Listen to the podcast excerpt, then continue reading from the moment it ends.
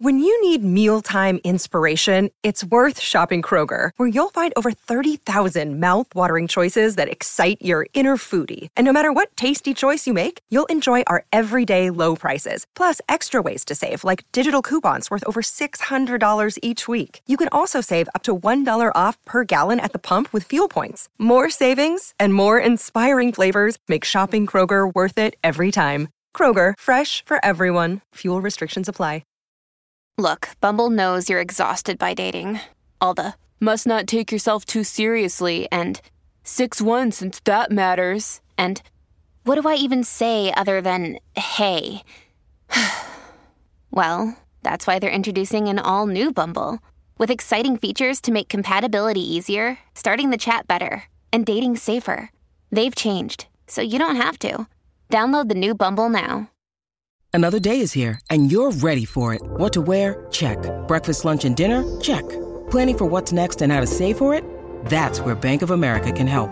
For your financial to-dos, Bank of America has experts ready to help get you closer to your goals. Get started at one of our local financial centers or 24-7 in our mobile banking app.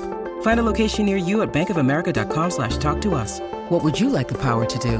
Mobile banking requires downloading the app and is only available for select devices. Message and data rates may apply. Bank of America and a member FDIC. Welcome to the New Books Network. 50 years ago, in 1972, President Richard Nixon made his historic visit to China, opening the door to diplomatic and trade relations between that country and the U.S. It took until 1994 for China to open up to Hollywood movies, a consequential move for China, the American movie industry, and cultural values worldwide. Hello, everyone. Welcome to the Van Leer Jerusalem series on ideas. I'm your host, Renee Garfinkel, and I'm pleased to welcome Erich Schwartzel to the show today. He's the film industry reporter for the Wall Street Journal, and he's joining us to talk about his new book, Red Carpet Hollywood, China, and the Global Battle for Cultural Supremacy. Erich Schwartzel, welcome to the podcast. Hi, thank you for having me, Dr. Garfinkel. Please call me Renee. Okay, uh, thank you, Renee. Erich, just from reading your book, you have deep knowledge of movies and film history, and I'm guessing that you're a movie lover. So before we get to your book, what are your favorite movies of all time? Oh, that's what that's a great question. It's actually one that I haven't been asked in in promoting this book. Um, you know, I think that I, have I've thought about this before, and I think I if I had to pick one title, I might pick the uh, Alfred Hitchcock film "Strangers on a Train," which I absolutely adore. Um, I also I have to say I love the movie Moulin Rouge and um, the movie Capote. I think is probably my favorite movie about writing and writers. Um, and then the best movie, I, I had to watch a lot of movies while reporting this book. And the best movie I watched for the reporting was Farewell My Concubine, the, um, the Chinese movie from, from the late 1980s. Um, but those are some titles that come to mind. I mean, it's interesting though. I always say, you know, when I started covering the film industry, I have to watch a lot of great movies, but I also have to watch a lot of terrible movies. And and in you know, it's like covering anything, right? Like sometimes whenever you have to cover it and and look at it from a business perspective, you have to sort of divorce yourself from whether or not you're actually enjoying it. Okay, so we shouldn't all envy you for having to watch movies as part of your job. yeah, yeah, yeah, yeah. Careful what you wish for, I would say. Right. Well, well, movies have always been vehicles for propaganda or at least uh, presenting ideology. So eh, your premise is that today's movie environment is different in some qualitative and quantitative way uh, from the way it was before. But how is it different from, let's say, the 1930s and 40s when America dominated the field? this is a key distinction, I think, because whenever I was reporting this book and I would talk to people about China's influence on Hollywood, I was always I always noticed how queasy it made some Americans to have a foreign government influencing what we consider probably the most effective soft power tool in our country's history. And I think it it has that queasiness has its roots in the 30s and 40s because that is when we really started to see Hollywood become conscripted by its government and and and even in its earliest days i think you know woodrow wilson and and other officials from the 20s identified very early on the power that the movies had to change hearts and minds but it wasn't until world war ii that the movies really served a, a propagandistic purpose. Um, after the U.S. entered the war, um, obviously a ton of movies go into production, like Sergeant York and Mrs. Miniver, movies that were designed to do two things: one, to sort of signal American values abroad, but also rally American support at home. And then after World War II, uh, films actually become a critical part of the Marshall Plan and movies are made and sent to Europe to try and essentially pitch Europeans on the virtues of capitalism and democracy and and liberal values. And and and this is the this is the sort of expectation that I think a lot of Americans have for Hollywood going up through the Cold War. Um, and it isn't until it isn't until the um, 19 90s, early 2000s that we start to see a global market take shape that is going to make, that's really going to put some strain on Hollywood's ability to be a purely American vessel. Uh, during the 30s and for, well, actually 40s and 50s, uh, the U.S. government got very involved with censors and the McCarthy era blacklist so that, I guess, is a risk that's not only exclusive to authoritarian governments, or is China somehow different than those bad old days were in the States? I think China is different. I mean, I, I, I you know, I think it's it's definitely worth looking and contrasting the two models and and looking at how the movies have served governmental purposes in the U.S. versus that in China.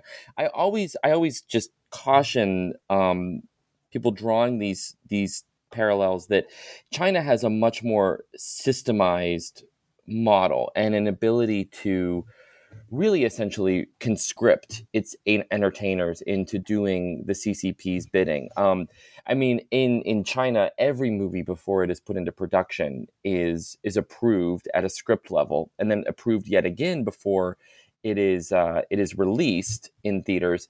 And not only that, but whenever the government decides that it wants to put forward a certain message, whether it's you know we want to help celebrate an anniversary of the the CCP or of the People's Liberation Army, it will it will go so far as to say, and we're going to have 12 movies produced about it. And then suddenly directors and actors and producers get a phone call that say, you know, we'd like you to show up on set next Wednesday and make this movie for us. So it's it's it's much more hands-on, much more deliberate than I think the the more um, kind of in I would say like less less deliberate, less um, tethered model that had emerged over the years in America. Well, looking at it from a global perspective, um, China has other global outreach uh, policies. For example, the Belt and Road Initiative. Uh, do they coordinate their film policy with these other policies? Is it is it very clear when when they don't say here's a script we want you to show up and make this movie uh, are there policy directives very clear to film directors and and uh, producers around the world? Or do you have to guess at what they would be happy with?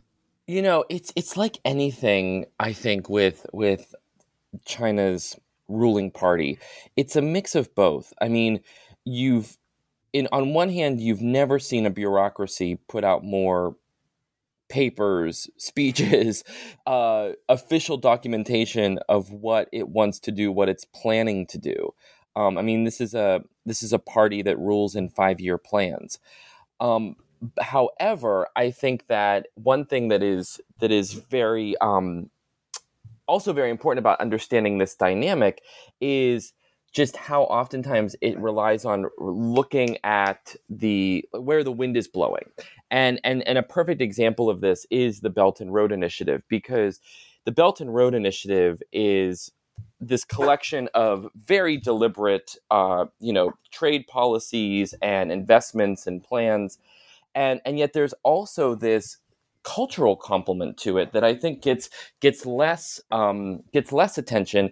And it, it's funny because you can trace what China wants to do off screen by what it is often doing on screen. So I'll give you an example. So um, over the past five or six years or so, as Belt and Road development has deepened in certain countries, it's not uncommon for there to be a co production treaty announced between China and whatever country it is deepening those ties with. Similarly, I think, you know, China allows in about 30 to 35 foreign films a year.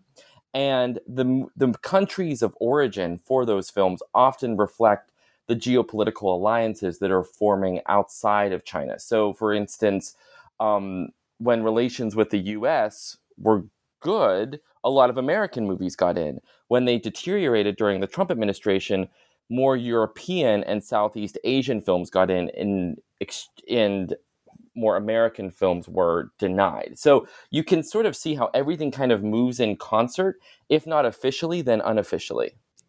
Well, since we're talking about international and there's Belt and Road Initiative, tell us the story of how China captured large parts of the African viewing public for its this, own film and TV shows. This is, a, I mean, this is this was my favorite part of the book to report. Um, because as I as I said, I think we we know quite a bit about the Belt and Road Initiative and just sort of how expansive it is. But there is a soft power element that I think is underappreciated here. And I, so whenever I was working on the book, I tried to think about, you know, where is the, what is the best way to tell this story? And it was easy to find co productions between China and Belt and Road countries. Um, but there was an effort in Africa that I thought really, really dwarfed all of them. And it was called the 10,000 Villages Project, which is a project run out of Beijing to distribute low cost satellite dishes to 10,000 African villages. And these are villages where often there already is quite a Chinese omnipresence. Um, and whether it is in the form of train stations or new highways or hospital equipment or in the past two years, vaccines, um, these are villages where China has already shown up in force. Um, however, the satellite dishes are doing something different. They're oftentimes introducing these villagers to China itself. So, in one village I went to in Kenya, where these satellite dishes had been distributed, it was very common to walk into an apartment and see families watching Chinese soap operas or Chinese kung fu or Chinese dramas, and to meet young children who, if not preferred Chinese entertainment to American entertainment, then allowed for a kind of coexistence that I think most Americans have kind of, I mean, I think have kind of challenged a lot of the American complacency around uh, how we have been the default entertainment for so long.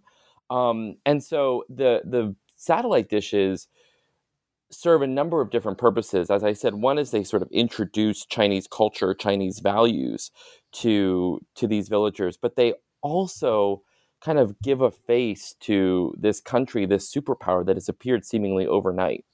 So, so that is the aspect of competition between uh, America and China in other countries in the in the film field. Uh, but China itself, as the largest market in the world and nearly the largest economy, uh, is very attractive to investors uh, and American uh, film and media companies look at China. Uh, Disney was a leader in investing in China, and you tell a very moving story uh, about how its remake of Mulan became a giant fiasco. Um, t- tell us a little about that. You're absolutely right. And and it's the perfect Disney's the perfect example of a company that rushed into China and rushed toward its billion consumers and then saw suddenly all of that investment turn into something of a vulnerability and or a liability, I should say. Um, and and Mulan was a fascinating example. I think we we all remember the original animated version of the film that came out in the, the late 90s um, before China was a major market at all. And about 20 years later, Disney had a strategy of remaking a lot of those animated classics into live action films. They did it with Beauty and the Beast, they did it with Cinderella, they did it with a few others. And and Mulan was something of a no-brainer because here you have not only an animated classic, but you have a movie that might have direct and obvious appeal in what had become the world's most important foreign market. And so Mulan is made, uh, live action version of Mulan is made. Uh, Disney tries as hard as it can to to get it right and to make it in a way that will appeal to Chinese audiences. But then, as the movie is about to come out in 2020, uh, it is revealed that the film had shot scenes in Xinjiang province, which is where the um, Uyghur minorities have been uh, held in re-education camps and and persecuted for their beliefs. Um, you know, it seems like almost every week now we have more and more reports coming from that province of some pretty terrifying practices um, that the CCP is implementing against yes. the Uyghurs, and and so Disney having filmed in that province and at one point even thanking local authorities in the credits of the film um, really became this case study in how all of that potential revenue comes at a major cost um, and and a real can really become a thicket of political liability very quickly. And and not only that but it also um, it also really dented the film's prospects in China because when all of that news and attention swarmed around Xinjiang, obviously authorities in Beijing didn't want this movie to get any more attention than it than it otherwise would have. So they pulled all of the marketing from it. And then what was fascinating as well is that the actual movie, absent the Xinjiang controversy, really fell flat with Chinese audiences because it was an American version of a Chinese story that came at a time when they were embracing Chinese versions of Chinese stories. So, over the past several years, China's film industry has grown more and more sophisticated, and Chinese audiences have understandably started preferring to see Chinese stories. And this shouldn't come as a surprise, right? But but I think it did in many corners of Hollywood. And and what was interesting was the the Chinese audiences now having their own version of Chinese stories didn't need an American version of it. As I as I often say, you know, would we expect Americans to go see a Chinese version of Davy Crockett? Yes, you you you point that obvious point out in the book, and and I'm wondering, do you do you think that the fact that Disney executives didn't consider that issue uh, is just a reflection of our American, you could say arrogance and narcissism, or let's just say sometimes excessive self confidence. well, that's kind. I think it is. I think it is. I think that absolutely um, China's ability to mount a local competitor to Hollywood caught a lot of Hollywood executives off guard because what Hollywood had in China and actually in markets around the world was a unique product. Um, one of the reasons why Hollywood became the the global entertainment capital was because it really was the only market that was able to make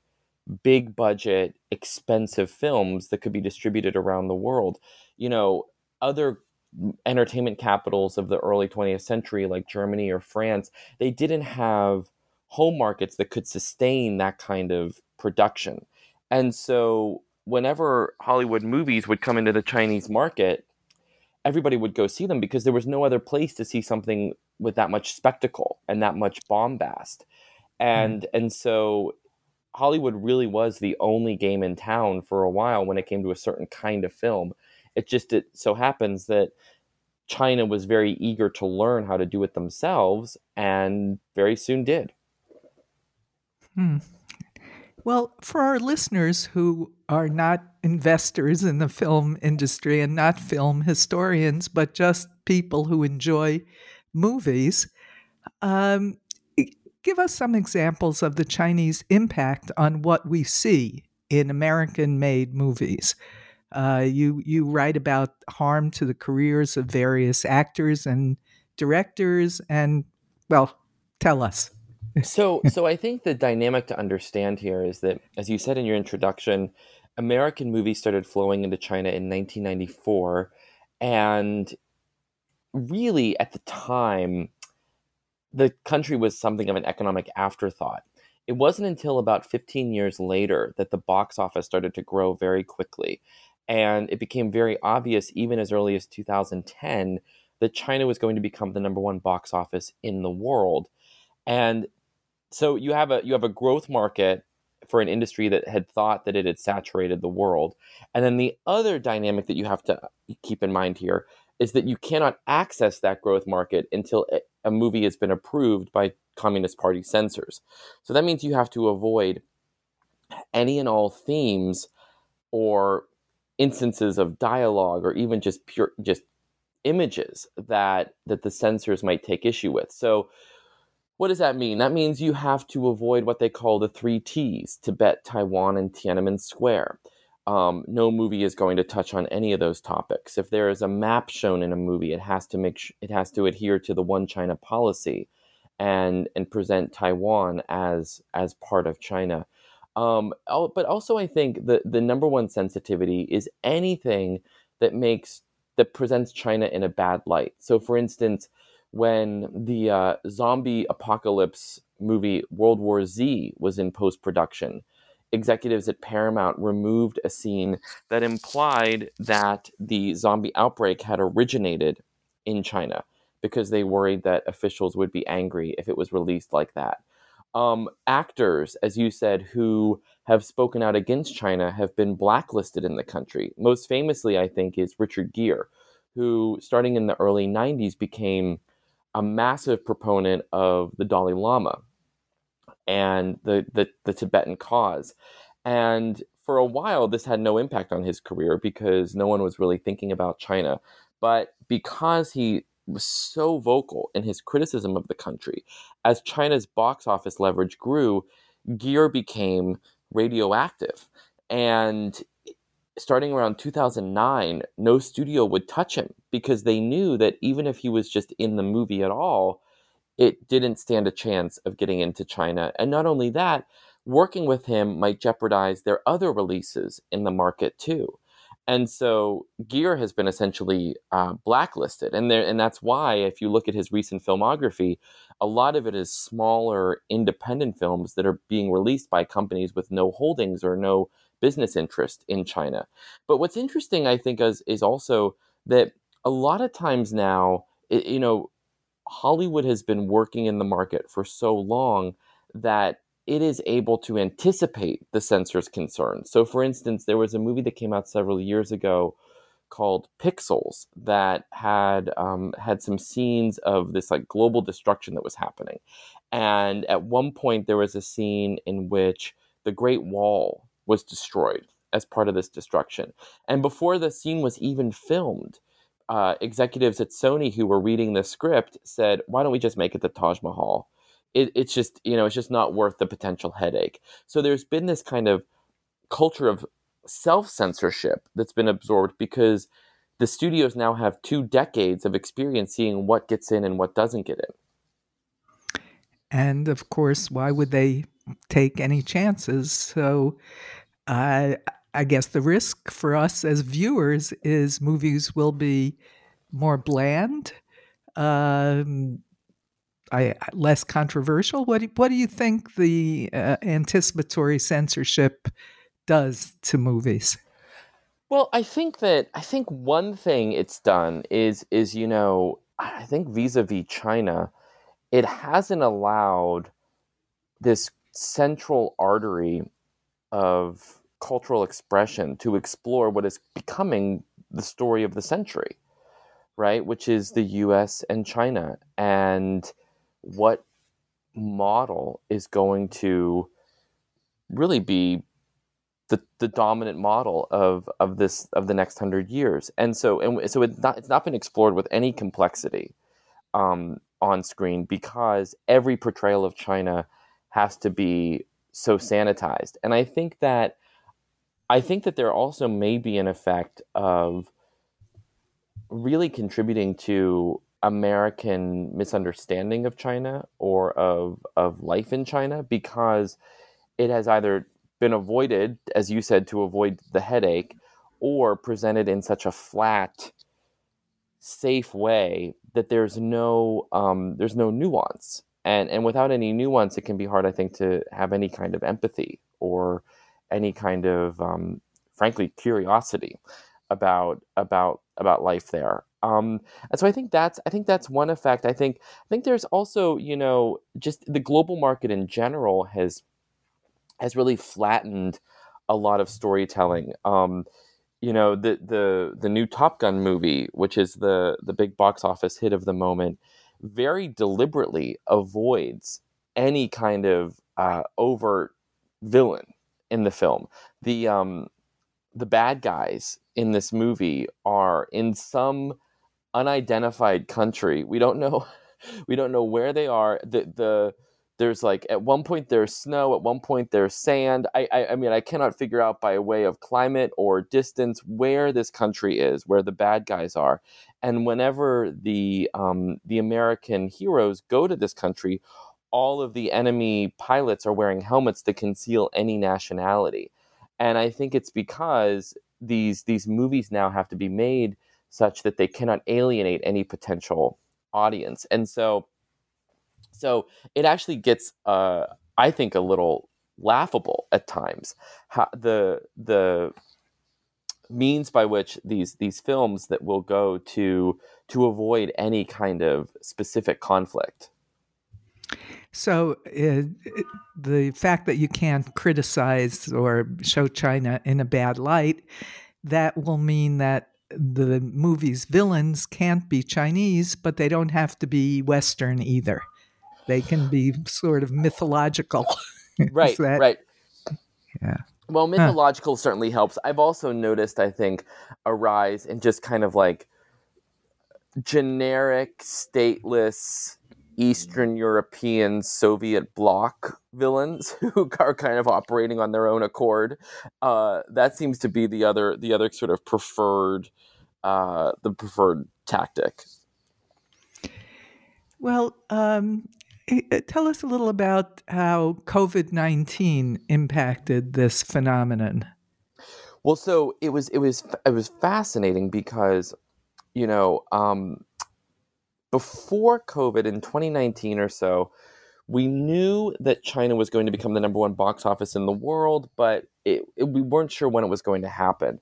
And then when COVID 19 hit, and it closed all of the U.S. movie theaters, and for a while closed all the theaters in China.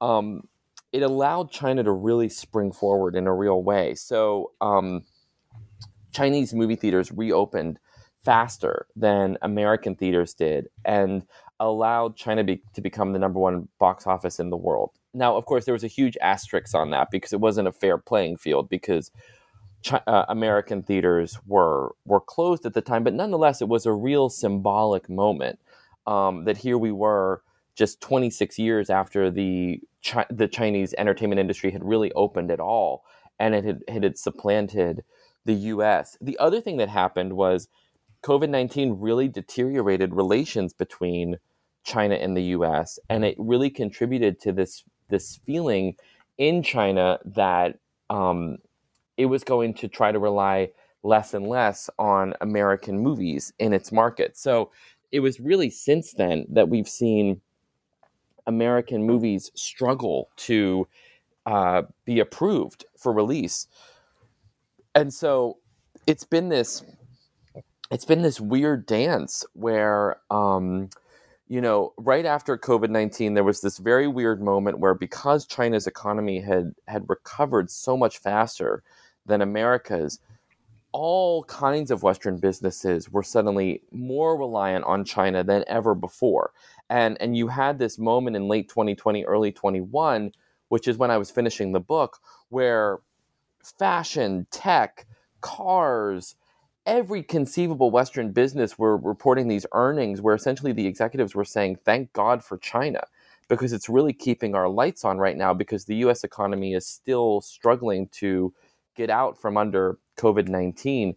Since then, obviously now things are things are sort of reversed again because China is shutting down so many major major cities. But I think it really did contribute to a pretty severe deterioration in relations between the US and Hollywood. And I don't know going forward what kind of certainty Hollywood's going to have when it comes to accessing this market. The the relationship between culture, politics, and money is not a new one, and it's not exclusive to the China US uh, competition. But there's something special about this that's not the same as just art and money always being uh, intertwined. What is it that you think is different about this than than other competition in, in the system? I think the main difference is that it's happening between two countries that are larger ideological rivals and and it's it's really i think turned the movies into something of a proxy battleground. And and and this was really this really hit home for me when i was in kenya and and i had spent several days um, as i said in these villages with these satellite dishes and then i met with an official. This is actually this ends this ends the book but um, i met with an official who was the the country's film minister who was basically in charge of deciding what kinds of movies and TV shows his people watched. And he was an incredibly conservative, very socially conservative man. And he said to me, I love importing Chinese movies because they've already been censored for me. And I don't need to worry about Western values coming and corrupting my people. And I thought, well, this is this really brings it home because this is about more than just the money that you make on what kinds of movies you you put out. Um, this is about using the movies to reflect what kind of geopolitical alliance you want to form, and and obviously there's a big difference between an alliance with the U.S. and an alliance with China when it comes to the model of governance and and the values that are going to be exported so I think um, that is that is the key difference here, and that is why I actually thought that there was a book here to do, which was because this is this is a larger story than just where box office ticket sales come from. So a country like China has no problem uh, ideologically um, inserting its political and ideological and values goals in it. Uh, but you're a Wall Street Journal reporter, so um, Hollywood is, seems to be operating according to basic capitalistic principles. It's going after a big market, it's adapting its products to please their customers. What's wrong with that? Why why won't that succeed? Well, I think um, I think you're channeling in that question um, really what I hear a lot of times from executives, which is, you know, we have a fiduciary responsibility to exploit any market we can. Um, I think also they might even say, look, is it the worst thing in the world that, you know, Chinese moviegoers are getting to see fun entertaining films you know? I it, it's it's not necessarily not every not every not every business decision has to be inherently political i think they they would say. Um and and i think i i completely understand and I, and i think look we're in a world now where if if china shut off its access to all hollywood films tomorrow the studios would be in a world of hurt and their shareholders would be and their employees would be and their and and there'd have to cuts would have to come from somewhere right um, but I think that the the the tension here is that these are capitalist motivations working in a country with capitalist and political aims. And this is where I think the the legacy question comes up. I think that a lot of the executives in Hollywood who were you know eagerly censoring films to make sure that they played in China and made money in Chinese movie theaters um, were really thinking on a quarter by quarter basis and thinking about how they could make their numbers for the the the corporate parent company right? How they could could make that happen make that happen. And i think that in china it was there was a much longer term uh, incentive there. And and so i wonder and i don't know the answer to this but i wonder how some of these decisions will be reviewed 50 years from now.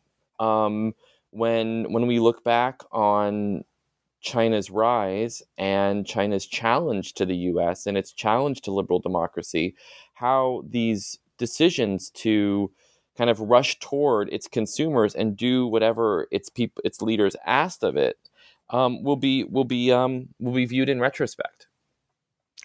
That uh, shorter term thinking is a is a problem for the U.S. and the West in general on on many levels compared to China. Yes, they they do have a very long term view.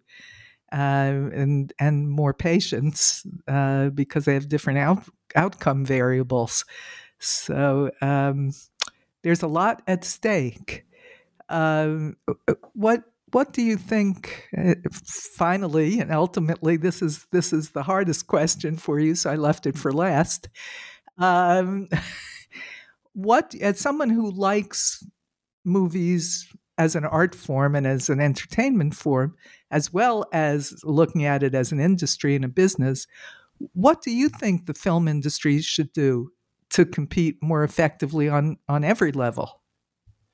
Well, I think what it's what it's trying to do now is is bifurcate the business, and that's why we have the the rise of streaming and the um, which is really I, I, would say a model that is that is less reliant on markets like China, um, and and more about um, subscriber growth, right? So it's it's not going to rely as much on accessing that that Chinese box office. So I think the rise of streaming is something of a hedge against China's China's influence, but but I think this is a tricky question, you know, and and this has come up when actually when I talk to people in DC as well, because I think there's there's now a broader bipartisan coalition of politicians who want to do something about this Hollywood censorship and and the concessions that Western business is making to maintain access to the to the Chinese market.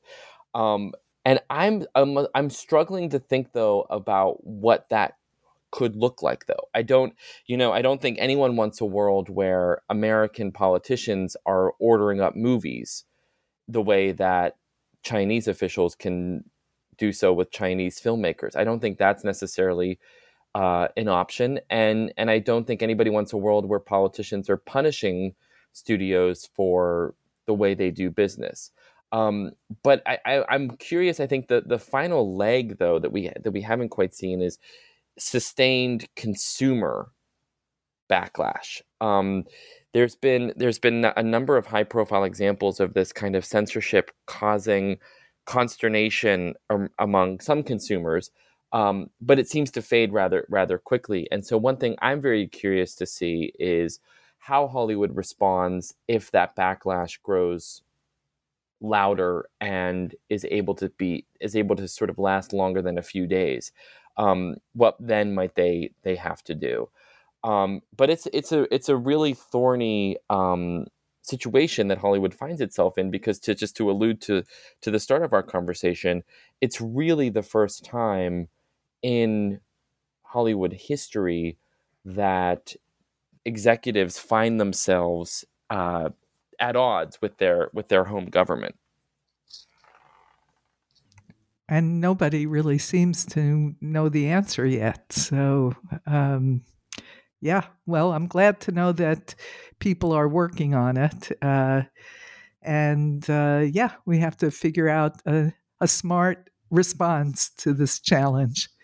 Thanks so much for taking the time to talk with us today, Erich. Oh, Lots oh, of good my... luck with the book. Oh, thank you. It's been my pleasure. Uh, the book is Red Carpet Hollywood, China, and the Global Battle for Cultural Supremacy, an important book. Thank you, and thanks to our researcher, Bela Pasikov.